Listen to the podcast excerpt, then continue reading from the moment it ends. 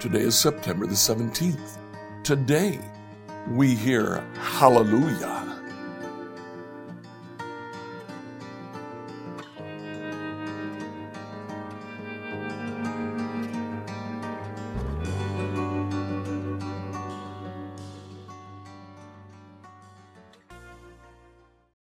As we read through the Bible in a year on Sundays, we've dedicated that to the book of Psalms.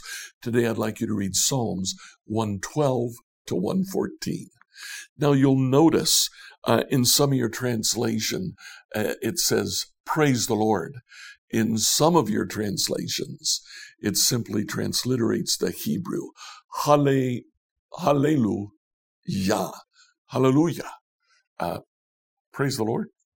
Uh, that word actually only occurs 23 times in scripture. We use it an awful lot more than David even used it. 18 of those 23 times occur here from Psalm 112 to the end of the book of Psalms. As we read these chapters in 112, we see that our obedience brings us to praise the Lord. In chapter, in Psalm 113, it's God's actions that incite us to praise the Lord. And in Psalm 114, it's Israel's history that calls us to praise the Lord. Enjoy today as you read Psalms 112 to 114. Psalm 112 to 114, New Living Translation. Psalm 112. Praise the Lord. How joyful are those who fear the Lord and delight in obeying his commands. Their children will be successful everywhere. An entire generation of godly people will be blessed. They themselves will be wealthy, and their good deeds will last forever. Light shines in the darkness for the godly. They are generous, compassionate, and righteous. Good comes from those who lend money generously and conduct their business fairly. Such people will not be overcome by evil. Those who are righteous will be long remembered. They do not fear bad news. They confidently trust the Lord to care for them. They are confident and fearless, and they face their foes triumphantly. They share freely and give generously to those in need. Their good deeds will be remembered forever. They will have influence and honor. The wicked will see this and be infuriated. They will grind their teeth in anger. They will slink away, their hopes thwarted. Psalm 113 Praise the Lord. Yes, give praise, O servants of the Lord.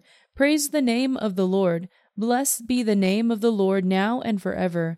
Everywhere from east to west, praise the name of the Lord. For the Lord is high above the nations, his glory is higher than the heavens. Who can be compared with the Lord our God, who is enthroned on high? He stoops to look down on heaven and on earth. He lifts the poor from the dust and the needy from the garbage dump. He sets them among princes, even the princes of his own people. He gives the childless woman a family, making her a happy mother. Praise the Lord. Psalm 114 When the Israelites escaped from Egypt, when the family of Jacob left that foreign land, the land of Judah became God's sanctuary, and Israel became his kingdom. The Red Sea saw them coming and hurried out of the way. The water of the Jordan River turned away. The mountains skipped like rams, and the hills like lambs.